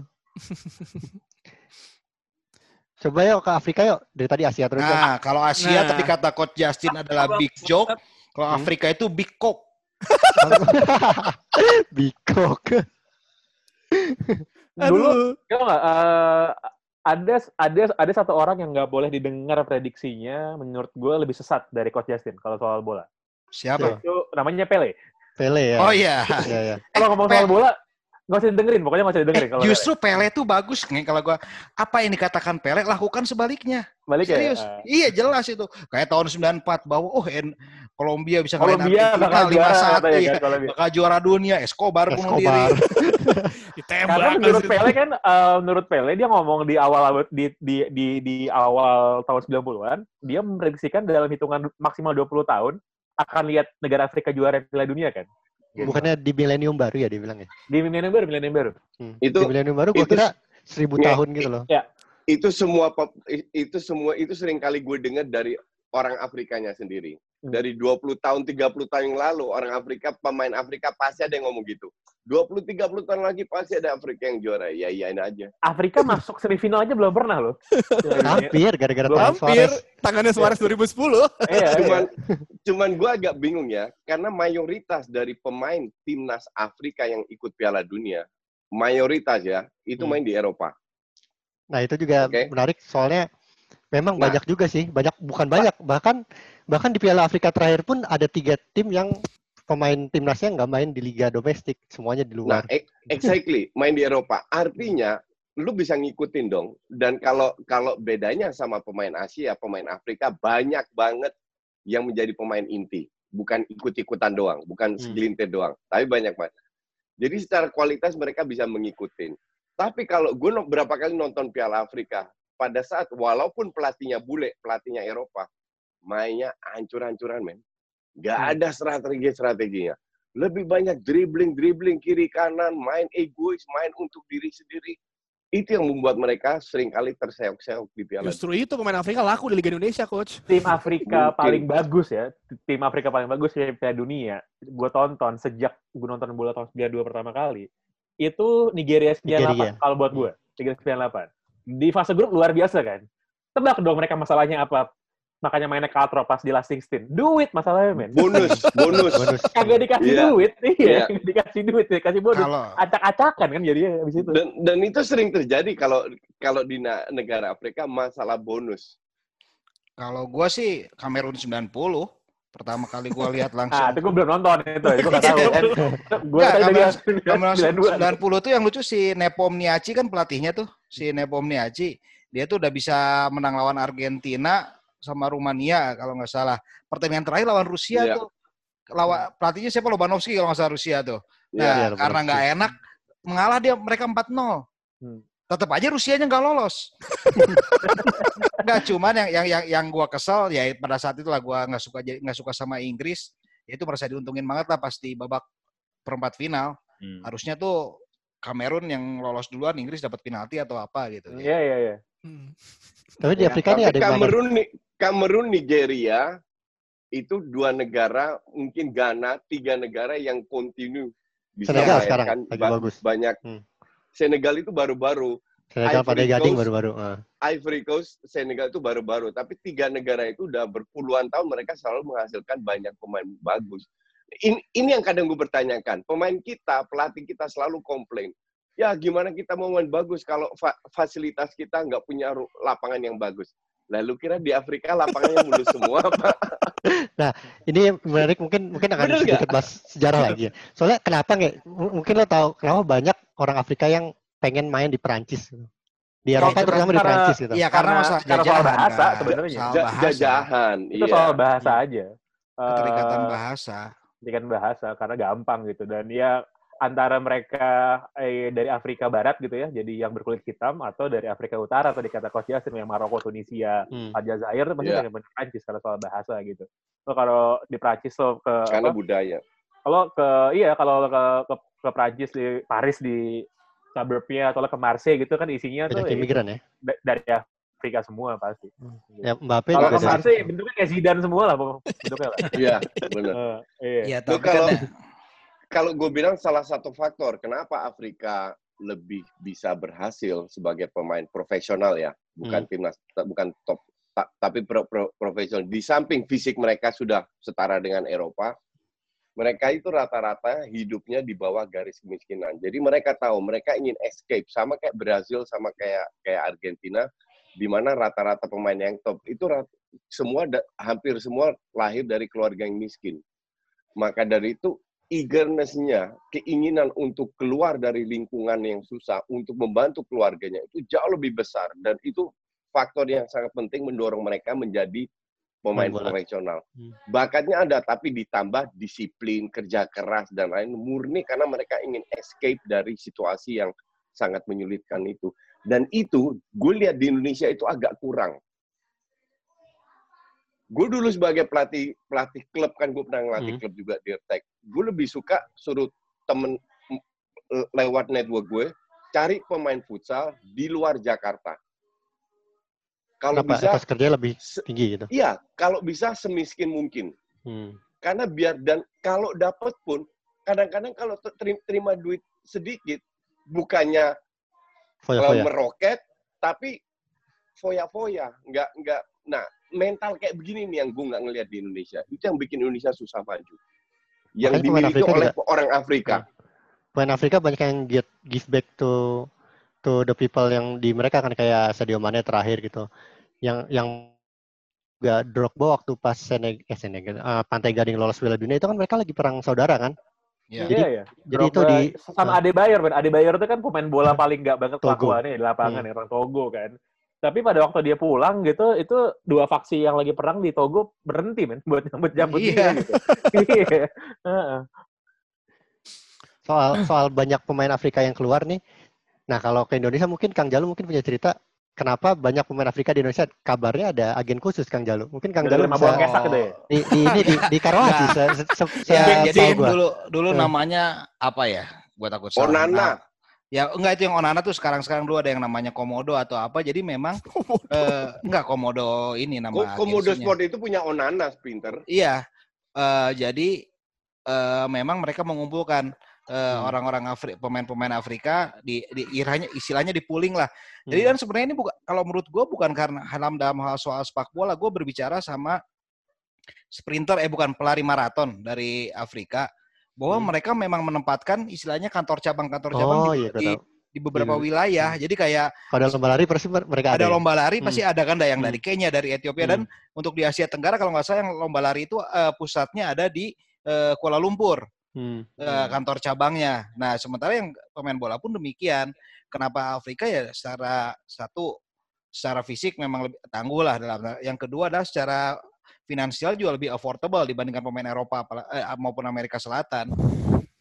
Gak banyak maunya ya katanya ya. Cum- Cuman eh, lu kalau lu bilang Komodo Sport itu mengumpulkan pemain Afrika, Nelson Sanchez mengumpulkan pemain Chili. Iya. Jadi banyak yang dari negara agen Yes. Latin yang jadi agen itu kumpulin dari negara yang sendiri.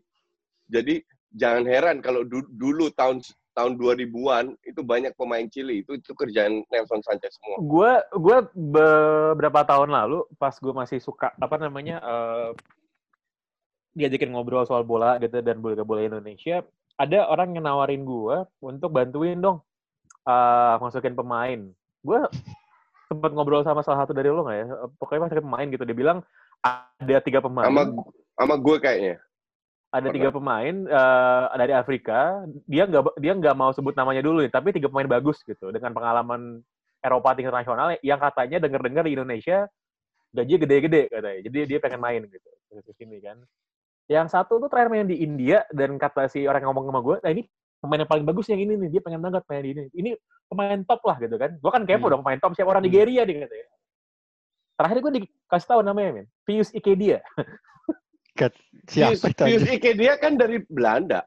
Iya, cuman dia orang Afrika, orang Orang- Nigeria dia kan. Dia di Ajax iya, ya, coach. iya, kayaknya. Iya, Di dia, dia di Ajax, Ajax ya? kan. Iya, iya, iya itu. VVV pernah kalau nggak salah, Ajax juga pernah. WWW Ya, jadi di pada waktu di penghujung karir tuh dia denger katanya Indonesia tuh main bola orang Afrika gaji oke-oke.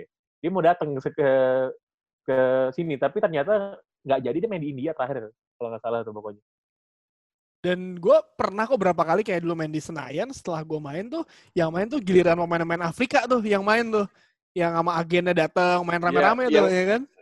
Tiap minggu mereka Tiap, main. tiap minggu Kalau kan, reguler, reguler. Dan pemain Chile Amerika Latin pun sama. Gue, Iya. gue karena gue dulu deket sama Nelson, Mm-mm. timnas itu pernah sparring lawan mereka. Afrika Iya, iya Selection. benar-benar. Nggak, Afrika lucu. Selection. Bu- bukan, bukan. Yang Chili. Oh, yang. Hmm. Karena itu di, di rumahnya di Cinere. Sama, sama si Nelson di plot. Dulu kan duit pas-pasan ya duit. Gue tanya Nelson, Nelson, oke, eh, kita sparring lawan timnas ya, oke mau. Main, main di Oh, STC, gue masih inget banget. Cuman karena gue deket sama Nelson, Nelson, tapi gue nggak punya duit. Terus dia diem. Jadi duitmu berapa? Kalau bisa nggak ada, karena ujung-ujungnya gue gue juga yang keluar duit. Oke, kita ngomong di depan aja, lu butuh berapa buat duit? Ya udah dua dua setengah aja, anjing dua setengah lagi. Tahu berapa? Dua ratus lima puluh ribu buat bayar buat bayar Metro Mini datang dari Cinere ke sini. Jadi ibarat 250 cuma buat Metro Mini aja, bukan buat pemainnya. Dan di situ Oh. gue gue cukup berterima kasih sama Nelson karena gue dibantu dan dan mereka kita menang tipis tapi mereka kan ya namanya pemain bola main futsal secara fisik kita kalah lah Hmm. cuman at least ada perlawanan Eh, Ran, Ran, dulu pas kita di Super Soccer tuh kan ada kan, apa namanya, eh, satu yang orang Chile, siapa namanya, Ran? Mauricio. Maurizio, dulu main di PSBL deh, Bandar Lampung gitu. Oh, Mauricio itu temen gue juga Ya itu, iya, iya. iya banyak gue kenal orang pelatihnya Persiba bekas bekas pelatihnya Persipura Persebaya Hmm. Itu temen gue juga ya gue kenal dari zaman zaman itu Hmm. Si Patricio masih di sini ya, coach? Ma- masih Patricio Eh, yang jadi bintang iklan apa kopi itu? Si Pato. ya. kan kan eh, ini bukan soal bola sih, cuma kan di di Jakarta diaspora Amerika Latin kan nggak banyak ya di sini kan. Dan lo sebenarnya spot-spotnya lo tahu di mana aja gitu. Itu dua yang gue tahu. Di seorang nongkrong. Satu di Kemang, di restoran uh, Latin namanya El Asador. Itu restoran Iya, iya, barbecue iya, gitu iya, lah. iya, iya. Itu sampai level dubes tuh makannya di situ gitu. Sama Hmm. ada sa- satu lagi ini apa eh, di Menteng namanya namanya namanya Sudestada. Itu restoran Oh, Argentina. gitu loh. Dekat Argentina Sarina, gitu, iya, dekat. Sarina. Dekat Sarina, dekat Sarina. Terakhir gue ke sana, itu di hari sebelum final Copa Libertadores. River Plate lawan apa kemarin? Lawan Flamengo kan? Boca. Nah. Oh, Bukan, bukan, Liverpool lawan Flamengo Iya, kemarin iya, gitu. iya, iya, iya. Di sebelah gue ada orang pakai baju Flamengo, orang Brazil. Gitu. Orang pakai baju Flamengo yang punya restorannya itu orang Argentina, fans River Plate. Ketemu kan gitu. Gue dengerin mereka ngomong, mereka ngomong pakai bahasa Inggris. Gue agak aneh dengerin kayak kenapa nggak pakai bahasa Spanyol atau pakai bahasa Portugis, Portugis. aja kan? Gitu. Cuman sangat-sangat civil lah, bukan kayak yang lo lihat di TV gitu kan. Kalau fans Latin kan brutal gitu. Tapi yang paling epic pengen gue ceritain sebenarnya bukan itu. Jadi di malamnya itu kan ada live music gitu di situ ya. Ada live music, ada bandnya, bandnya kayaknya orang Latin juga. Dia mainin lagu-lagu folk song gitu Latin lah, pokoknya segala macem lah. Gitu kan. Orang-orang kalem-kalem aja ini semua semua anak-anak jakpus jaksel ini kalem-kalem aja nggak ada yang ini. Tiba-tiba dia bukan request. Langsung teriak dong dan nyanyi nama dia. Akhirnya request tebak lagunya apa tuh? Lagu Latin yang diminta oleh anak-anak jaksel ini semua. Despacito, men. Despacito. Dulu ini banget apa? Ngehip banget. itu pas lagi Anyway, ngehip-ngehipnya itu berarti. hanya ini aja, itu hanya Se-. Sebelumnya Macarena. Karena Ah. Despacito. Hmm. Oke, balik lagi ke Afrika nih. Kalau menurut gua ada satu kesamaan sedikit lah Afrika Indonesia itu perdukunan. Tapi di Afrika lebih kental nggak sih? Sama Ya, Afrika lebih aja. kental. Negara yang berkembang Sama itu percaya per, per, per, per, per- negara yang nggak berkembang percaya gitu-gituan. Orang percaya gitu. Kalau kan di Indonesia menurut gue ya. reason for that. Kalau di Indonesia paling enggak di level timnas tuh dukunnya udah nggak ikutan biasanya gitu. Hmm. Enggak, Kalau enggak di Afrika kelihatan. tuh kan Iya. Enggak kelihatan. Nggak Bukan, kelihatan. bukan Kalau-. Iya, kalau di goib. tuh level timnas tuh ada pasti kan tiang-tiangnya dia bawain tuh ada. Iya, iya. gue gue pernah ngeliat dengan kepala mata sendiri pas gue main tarkam pas SMP ya. Ini kan tarkamnya lumayan dengan perputaran uang yang banyak ya. Ini beneran kayak ada uh, kiper gue kiper tim kampung gue gitu beneran naro kayak ada air gitu di gawangnya kayak bener disiram-siramin ya kan? Terus dia baca lama banget. Orang pemanasan dia baca-baca di gawang ini ngapain nih orang? Dan selama 45 menit kagak kebobolan. Nah di babak kedua dia lupa pasang itu lagi melakukan hal yang sama ritualnya. Hmm. karena pikir oh bisa menang nih kebobolan empat dong jadi kayak ya percaya nggak percaya dan itu bukan sekali dan gue udah kayak ngelihat dari babak kualifikasi sampai final tuh ada enam kali kali gue ngeliat dia melakukan hal yang sama Biasa kalau di level biasa itu. banget itu biasa banget Gue sih nggak percaya sih. Gue percaya sugesti sih. Tersugesti aja gitu. Iya, tersugesti. Iya. memang. Oh, tapi bisa nih gitu. tapi masalahnya gue ngalamin juga temen gue tuh ngacang terus boy sepanjang pertandingan striker gimana lah ya kan gue gue mah sebagai match fixer ya gue mah nggak ngaruh kan tapi kan ketika ada ada yang kayak gitu kan gue jadi susah masangnya Soal pemain Afrika, kalau ini ada satu pemain Afrika yang yang pernah main eh, pernah menang Ballon d'Or sih dan satu-satunya sampai sekarang George Weah kan yang yang jadi presiden sekarang. Nah, menurut kalian kalau sekarang sih lagi banyak diomongin Sadio Mane sih. Sadio Mane bisa menang Ballon d'Or. Menurut kalian apakah ada pemain Afrika yang bisa jadi pemain terbaik Ballon dunia gitu? d'Or, bukan Ballon Ballon d'Or. d'Or, Ballon d'Or. tuh dibenerin tuh Dex Sorry sorry, Ballon d'Or. Gimana? Kalau kalau timnasnya kan susah lah kalau buat jadi juara misalkan. Tapi kalau pemainnya mungkin harusnya bisa ya. Enggak, se- setelah era Messi Ronaldo, Si Ronaldo berarti. kalau gue bilang eh, Sadio Mane masih belum. Lebih ke Belum. Ne- Neymar, Mbappe, Hazard. Kalau Sadio Mane kan praktis baru 2-3 tahun aja yang mau salah Afrika juga kan dua, dua, Iya, dua masalah tahun. Afrika. Iya. ya tinggal Cuman mas kalau untuk untuk Ballon d'Or berat.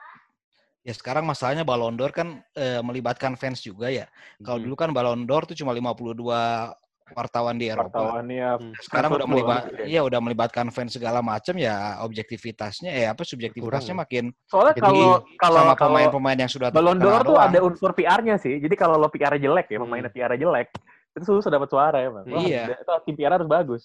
Hmm. Benar-benar. Harus kan kan gini kan apa namanya kan kalau lo lihat Ballon apa kalau habis uh, Ballon d'Or diumumin pemenangnya kan biasanya se- setiap yang milih tuh dikasih tahu kan dia milih siapa kan Hmm. gitu kan iya dan lo suka lihat pilihan yang aneh-aneh tuh pasti nah di sana sebenarnya kelihatan bahwa subjektivitasnya tuh berlaku juga di situ jadi bukan soal bukan bukan soal permainan di atas lapangannya gitu Nah, kalau untuk pemain terbaik, mungkin kalau saat ini pemain terbaik Afrika sebenarnya kan bisa dibilang Mohamed Salah dan Sadio Mane gitu. Kebetulan Salah dari Afrika Utara, Mane dari Afrika yang gue agak nggak Kan setuju Afrika- sih Dex menurut gue Apa? Odio Nikahalo apa? Oh, jadi, ya. menurut gue Odio Nikahalo ya Mulai. Ini Nah, ka- kalau Pak Pange udah ngomong gitu, mending kita cut aja. Udah siap. Mending kita selesaikan aja. belum coach, belum coach, belum coach, belum coach. jadi Afrika tuh banyak orang yang yang suka bagi dua Afrika tuh. Yap. Makanya waktu pas lolos Piala Dunia aja Mesir lolos 34 tahun 34 terus habis itu Maroko lolos. Tapi orang-orang bilang first black African yang lolos tuh Zaire katanya. Nah, orang tuh 70. ngebagi Afrika jadi dua, Akhirnya, ya. yang ke Arab-Araban, Yang MENA. Maghribi sama yang Nah. Afrika ya. Nah, menurut Iya. kalian bahkan sempat ada wacana untuk bikin konfederasi baru di MENA itu. Jadi Timur Tengah sama Afrika Utara tuh ya udah jadi satu aja karena mereka satu budaya gitu. Ya kan Kalau- ada juga ke- kejuaraan Arab itu kan ada kan? Ya, Ada, ada. ya itu- itu kan memang ada. Afrika Utara kalau lo lihat jaraknya ke Eropa Selatan itu tinggal ngesot sebenarnya Iya. Iya. dari Iya, iya, Maroko bener. ke dari Maroko ke Spanyol, Ke Spanyol itu deket nyebrang banget. Dan Iya. iya, dan iya. kal- dan kalau kita lihat rata-rata juara Afrika Cup itu negara dari Afrika Utara. Mak- makanya keluar la- lahirlah wa- wacana itu Hmm. dibagi-bagi. Masalah sirik aja kalau gue bilang sih. Seharusnya nggak dibagi apa gimana? Ya kan Ya, dulu lah. awal-awal Kan ketika satu benua. Iya, ketika itu kan waktu awal-awal sih rencana besar itu kan ketika Mesir sangat dikdaya kan. Hmm. Sembilan kali atau berapa kali itu dalam hanya berapa tahun ya, Ya, baru usulan Iya. itu kan. banyak juara Afrika. Kemudian setelah ya mana kayak Ghana segala macam juara, ya udah usulan itu udah mereda dengan sendirinya. gue pernah Tapi baca Mesir dari se- sebelum Piala Dunia 2018 kemarin lolos Piala Dunia itu ternyata 90 kan udah lama juga Siapa? lolos Piala Dunia dia. Iya, Walaupun Mesir menang Piala Afrika Mesir. terus Hmm, oh yang Iya. Mesir ya. Iya, Hosam Hasan waktu itu. sama Hasan. Iya, sama Hasan ya. Abu Trika. Nah, ini pertanyaan pamungkasnya sih sebenarnya agak mendasar sih. Bisakah tadi yang Pele tadi eh, bilang bisakah eh, negara Afrika atau Asia nih terutama kita juga menjuarai Piala Dunia gitu. Atau kalau nggak dibalik, kenapa selama ini nggak bisa mereka gitu? Kalau yang pernah gue baca, Menurut oke, coba dulu Dex. kalau yang pernah gue baca, tapi gue gue nggak setuju ya. Gue lupa penulis Jerman yang pernah jadi dirtek Kongo, dia bilang negara Afrika tuh nggak bisa juara karena penduduknya miskin-miskin. Kalau mereka bisa menaikkan status ekonomi, ekonomi mereka, ah, mereka bisa bisa lebih menggapai itu. Makanya dia, dia juga dia dia dia tadi bilangnya gitu juga coach. Apa Afrika Utara lebih bisa perform karena itu mereka lebih lebih bagus ekonominya gitu. Gue sih nggak setuju ya kalau menurut gue. Gue juga nggak setuju. Karena rata-rata pemain Afrika kan di, di ma- ma- mainnya di Eropa. Kalau gue ngelihatnya murni karena pada saat mereka bermain di negara sendiri, walaupun pelatihnya Eropa, pelatih Eropa juga yang yang kelas 3, mereka ingin membuktikan mereka bermain untuk diri sendiri, not as a team. Hmm. Dan lu jangan Ini lupa, kalau kalau, kal- sorry, kalau kita bicara timnas, di timnas timnas Nigeria contoh lah paling paling bagus. Nigeria itu kan 50% Muslim, 50% Katolik. Hmm. Oke. Jadi di dalam pun masih ada konflik yang kita nggak tahu. Belumlah tribe-nya, belum sukunya, belum apa. Konflik-konflik itu yang Iya. faktor non teknis itu masih berpengaruh kental di negara Afrika. Itu itu juga salah satu alasan kenapa mereka nggak maju. ngacu ke ini ya, maju. ngacu ke ngacu ke olahraga lain di mana ada negara Afrika juara dunia dan udah tiga kali Rugby. jadi juara dunia. Rugby. Kemarin baru juara lagi nih tahun lalu nih. Hmm. Gitu. Afrika Selatan. Afrika Selatan. Di situ apa namanya kenapa Springboks juara lagi? eh, selain karena itu olahraga ya, olahraga bule ya kalau rugby Hmm. itu di Amerika Selatan Iya. karena yang ya kulit hitam kan main main, main bola soalnya. Main bola. ah. Cuman adalah kompetisi domestiknya mereka emang bagus gitu. Kompetisi domestik emang bagus, emang dari segi apa ya, dari segi pembinaannya, pembibitannya, iklimnya segala macam mereka oke dan dari situ ya terbentuklah si timnas yang bagus ini. Nah, kalau misalnya kita lihat apa yang terjadi di negara-negara Afrika, mereka itu kan nggak pernah kalah soal skills. Speed, power tuh nggak pernah Iya. kalah. Hmm. Tapi Iya. gue nggak inget kapan gue impress lihat tactical eh Betul, tactical formation-nya tim Afrika tuh gue nggak pernah Betul. impresi lihat deh sih. betul, Gitu. betul. Bahkan dari Iya, zaman Pak. Nigeria 98 itu aja menurut gue, atau kayak Senegal 2002 deh. Senegal 2002 tuh menurut gue, gue nggak ngerti itu taktiknya apa sebenarnya. Tapi itu gabungan Ivory, Ivory antara Coast zamannya Drogba juga.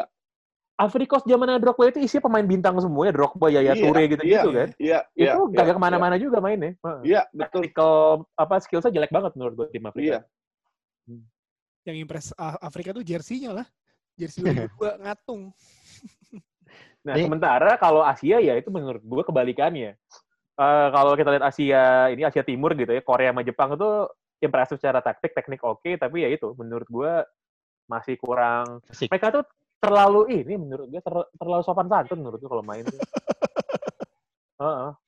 Jadi sebenarnya yang sempurna itu adalah kalau organisasinya Jepang digabung dengan eh, fisik dan kemampuannya Afrika ya. Hmm. Menurutku iya, dan harusnya orang Jepang tuh belajar Iya. ke Uruguay, men.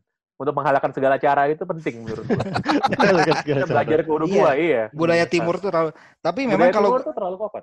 ya kalau gua baca soal Afrika ya gue lupa tuh eh, penelitian siapa. Ini berbicara soal inteligensi ya. Hmm. Di 20 terbawah tuh kalau nggak salah dominasinya Afrika. Nah ini bisa berkaitan sih kalau kata gua ten- bagaimana kan sebenarnya sepak bola itu yang kita kelihatan bahwa ya speed, skill segala macam Afrika nggak Hmm. kalah. Tapi dalam pengambilan keputusan termasuk dalam pemahaman Oh. taktik mereka kalah dan itu menurut gua sih ada kaitannya dengan tingkat inteligensi ya. Sama kiper juga kayak jarang bagus dari Afrika ya. Onana sekarang sih. Sabalala lah yang bisa pantatnya gitu-gitu. Afrika Enggak dong, Bros? Grubler, Grobler. Grobler. Grobelar ya. Oh iya, Grobelar. Grobla. gue kebetulan gue ketemu kan, gue sempet ketemu ngobrol sama salah satu pemain Afrika terbaik abad 21, men. Agustin Jage Okocha. Oh iya. Ya kan? eh, tahu nih mau ke mana. keren dia omongannya keren kan? Eh, Hmm. Keren karena nggak karena gini, karena eh, lo jarang lihat orang pemain Afrika posisi kayak dia itu jarang. Playmaker number 10 itu jarang banget. Gue nggak dia tahu mundur apakah- juga kan akhir-akhir. Akhirnya dia mundur juga memang. Nah. Cuman jarang banget kan yang main posisi dia gitu. Coba lo lo sebut siapa siapa playmaker hitam berkulit hitam yang lo tahu main di tim eh, tim oke tim gede di Eropa di klub nggak ada men. Kalau di Indonesia ada. ada Mabuang Kesak, coy. Orang kesak. Bahkan John, eh, John Obi Mikel itu kan number 10 itu kan sebenarnya kan. Hmm. Ya. Untuk ke Ditarik Chelsea ke gue nggak tahu ini karena pretensi rasial atau atau gimana disuruh jadi DM kan. Iya. Iya, iya. gitu. Paling Makanya yang menurut gue kayak si kayak si Jaja Okocha nih nggak banyak dan menurut gue tadi ngomong ngomongin soal intelijensi ya ya nggak ada pemain yang lebih intelijen dari pemain nomor 10 kan sebenarnya kalau ada di lapangan Hmm. gitu. Dan Iya. tim tim Afrika tuh jarang banget tuh yang menghasilkan gitu. Gue bahkan selain dia ya gue nggak tahu nih. Gue bener-bener nggak nggak bisa mikir top of, top of my mind gitu. Siapa gitu pemain Afrika yang oke dalam 20 tahun terakhir? Siapa? Nggak ada kan? Nggak Hmm. ada. Lo taunya kalau Ya, nggak tengah banyak. badannya gede, kalau nggak Ya, DM kayak lo Drogba. taunya kan? Karena mungkin Drogba eh, atau stigma gitu. orang-orang kali ya. Afrika tuh iya. besar, fisiknya bagus, ya kan. Striker, DM. center back. Iya Striker gitu center aja. back ya. DM. Iya, iya. Heeh. Gitu. Dulu kan Muhammad Zidane sama Abu Trika tuh bagus ya. Hmm. Abdi Pele itu apa posisinya? Abu di Pele. Striker ya? Striker depan kayaknya dia. di Pele. 10, Hmm. bukan 10. Enggak, dia dia bukan 10 dia. Di Pele sama Roger Milla tuh salah satu pemain terbaik masa Ya, lalu kalau sih. ka- ka- Mhm. kalau Mila iya striker. Milla pernah main di Indonesia bahkan. kita lihat di Nigeria gitu ya, di di Nigeria setelah Jaya Okocha itu kayak 2000 2010 gitu. Nggak ada kan ya, yang yang jadi playmakernya tuh si si John Obi Mikel. Lo lihat Hmm. Ghana gitu main. Iya. Yang jadi playmakernya siapa? Nggak ada asam Wahdian main main. Tapi memang stigma orang Afrika fisiknya bagus sudah sudah tertanam se- eh, di kita sejak kecil ya. Sejak dulu. Itu itu bukan stigma, emang begitu. Emang mereka begitu. kuat-kuat. Itu di olahraga lain juga. Kuat-kuat. heeh. Di olahraga lain juga Tulangnya kan sih. besar-besar semua. Jadi untuk di, Ototnya. di, di, develop gak gampang banget. Ini kalau ada out of the box sedikit, kalau pemain putih Afrika kira-kira yang bagus siapa ya? Mark Fish Jadi-. Mark Mark Fish ya, Mark Fish. Charlton ya. Tadi coach juga udah, Lazio, udah Lazio. bilang Bruce Grobler ya. Grobler Mark Fish ya? nggak nggak nggak putih-putih Nggak- nggak amat putih-putih amat juga ya? sih. Hmm. Mark Fish ya. Hans Ya. Fong sama Hmm. siapa lagi? Hans Fong tuh kiper ya, Afrika Selatan ya. Ya kebetulan dari Afrika Selatan ya. Ya yang putih Afrika Selatan sama siapa lagi? Niger yang mungkin tuh. Niger kan Miss Miss, Miss Universe dari Niger tuh putih tuh. Enggak tahu. Nggak, yang- Nigeria ya, Yang- bukan Nigeria ya, Niger. Kan yang ada Niger, kalau ada Niger. Kalau- Iya, iya. kalau bicara Afrika Selatan kan di Indonesia ini banyak orang Indo yang keturunan Indonesia di mana pemainnya pengen main di timnas Indonesia karena nenek-neneknya orang Indonesia kan banyak. Ternyata yang kalian tidak mungkin tidak tahu Afrika Afrika Selatan pun begitu. Jadi banyak yang nenek moyangnya dari Belanda punya nama Belanda dicari-cari ada beberapa sampai detik ini main di Oh, timnas iya. Afrika Selatan. Hmm. Jadi bukan Indonesia aja, Afrika Selatan juga begitu. Afrika Selatan juga dulu punya siapa? Booth ya namanya ya. Main putih juga tuh. Enggak, Yang Oh back iya, kan, Bud, iya, iya, iya. Hmm. back Back, main kap- ya, Booth, Kaptennya. Iya back back ah back bener back tengah. yang Itu yang dia pasti bener-bener nggak cukup jago main rugby itu makanya dia main bola. Iya yang- nggak cukup main yang- rugby bener. yang benar-benar mediocre banget baru main bola dan bisa main di timnas karena nenek moyangnya pernah tinggal di oh, orang-orang Belanda Hmm. kayak kayak kayak gitu-gitu masih banyak di samping Indonesia dan Afrika Selatan juga Ya, jadi intinya Asia dan Afrika masih jauh lah ya dari untuk menjadi juara dunia. Sulit. Jadi, sulit se ya seperti juara kalau- dunia udah U20 kan. I- iya di junior Kalau banyak. U17 kalau U17 mah banyak. Kalau U20 tuh aja dua kali udah. baru U20 tuh baru tahun 2003 apa 2009 tuh lupa yang si Ghana. U20 Hmm. juga jarang Afrika. Baru yang 2009 itu Ghana kalau nggak salah. Eh sorry tadi eh, balik ke tadi yang pakai Jaja Koca, Steven Pienaar tuh bisa sama nggak posisi kayak Jaja Koca? Sayap kiri dia Stephen Sayap Pienaar. dia. Beda, beda. AMLC boy kalau di itu. Bukan playmaker. Pinar Iya. kan Ajax juga Hmm. Ajax Oke. Cape Town. Beda lagi ya. Enggak, dia main di Ajax Tahun ya. itu Dia Ajax. udah enggak di di Ajax beneran Ajax Cape Town itu udah dilepas sama Ajax karena Iya. setelah Oh, udah berapa sekarang. tahun mereka Hmm. subsidi duit nggak menghasilkan kurang menghasilkan pemain bagus maka dilepas Cape Town. di Afrika Selatan harusnya di mana itu? Di Nigeria Coast, kalau mau. Nigeria Ya, gitu. Nigeria, Nigeria, Ghana, Tapi Afrika Selatan lebih tajir Kamerun. sih memang mungkin gara-gara itu. Ya ada duit buat bayar. Gue kalau misalnya gue jadi Red Bull, gue bikin Red Bull Lagos sih. Bukan Red Bull Depok. Red Bull Coba Red Depok. Bull ya Depok, bener. Red Bull Atau Lagos, City. Itu atau Red Bull Asia. Abidjan gitu kan. Iya. Red Bull ada di Ghana kan? Tahu? Ada di Ghana ya? Ada di Ghana ya? Ada, ada, ada. Setahu gua ada deh di Ghana Red Bull tuh. Red Bull Accra gitu kan di Ghana. Cocok tuh. Se- Secara, secara brand image-nya cocok ya kan? Lo tau klub dari Ghana nggak? Apa? Shooting Stars, bukan?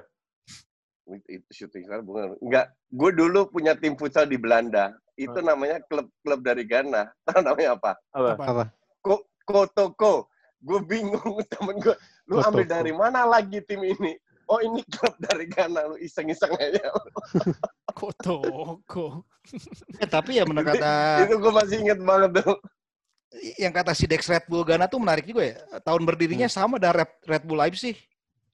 Ya, jadi Red Bull tuh sebenarnya seneng ternyata nggak kayak kalau kita pengusaha beli yang udah sukses gitu. Mereka belinya tim amatir, tim bawah. Leipzig juga waktu, Nah. waktu dibeli kan masih cukup ya? kan. Makanya Iya, waktu ada wacana Red Bull Depok, gue kayak mikir juga, ini apa beneran ya? Enggak. Maksudnya kalau kalau gue gua- jadi Red Bull, gue mau beli klub ya, gue belilah Persija atau apa gitu. Gua- Gak mungkin yang bawah. Cuman begitu gue lihat sejarah, Red Bull tuh belinya tim-tim amatir, jir. Bisa jadi, gue juga mikir, sempat gue mikir gitu. kira bener karena Hmm. mereka kan yang yang bikin gue sampai detik ini nggak masuk akal adalah ya yang gue baca di media ya Red Bull Depok minta izin ke Red Bull untuk bisa pakai Iya, iya. atau kerjasama. Oke, rame-rame dulu. Krating Bank rame-rame Depok dulu. aja ya, padahal ya. itu dengan melakukan itu udah melanggar hak kita loh. Iya. Hmm, bener. Pasti Bisa- Dan itu followernya kan, udah bisa swipe up sebentar lagi gitu. Iya, dan- Kayaknya cuman cuman ini doang, cuman intrik doang itu. Kalau gue bilang. Red Bull Terus- itu kan terus bukan dijual ya? franchise- Hmm. Red Bull itu bukan franchise kayak McD atau Bukan. KFC, ngerti nggak lo? Iya. mereka itu punya network, membangun network dengan filosofinya sendiri di mana itu dibiayai itu pun dengan dana pas-pasan, beda dengan City. Maka dari itu gue bilang, kok oh, ada itu tip- tipikal orang kita asal bikin jeplak sama kayak lu bikin hotel atau rumah, bangun aja dulu izinnya nyusul. Iya kalau dapet izin, kalau nggak dapet. Minta maaf lebih mudah daripada minta izin, coach. ya, mungkin. Ya udah Oke, deh. udah udah sejam lebih. Satu setengah Dex. jam udah. Oke. Udah saatnya Enggak, coach, baru sejam kurang gua, coach. Enggak, gue gue lagi banyak kerjaan. Wih, Ya. oke kalau gitu kita closing aja ya episode kali ini. Terima kasih semuanya. Sampai jumpa di box box work from home selanjutnya. Bye bye.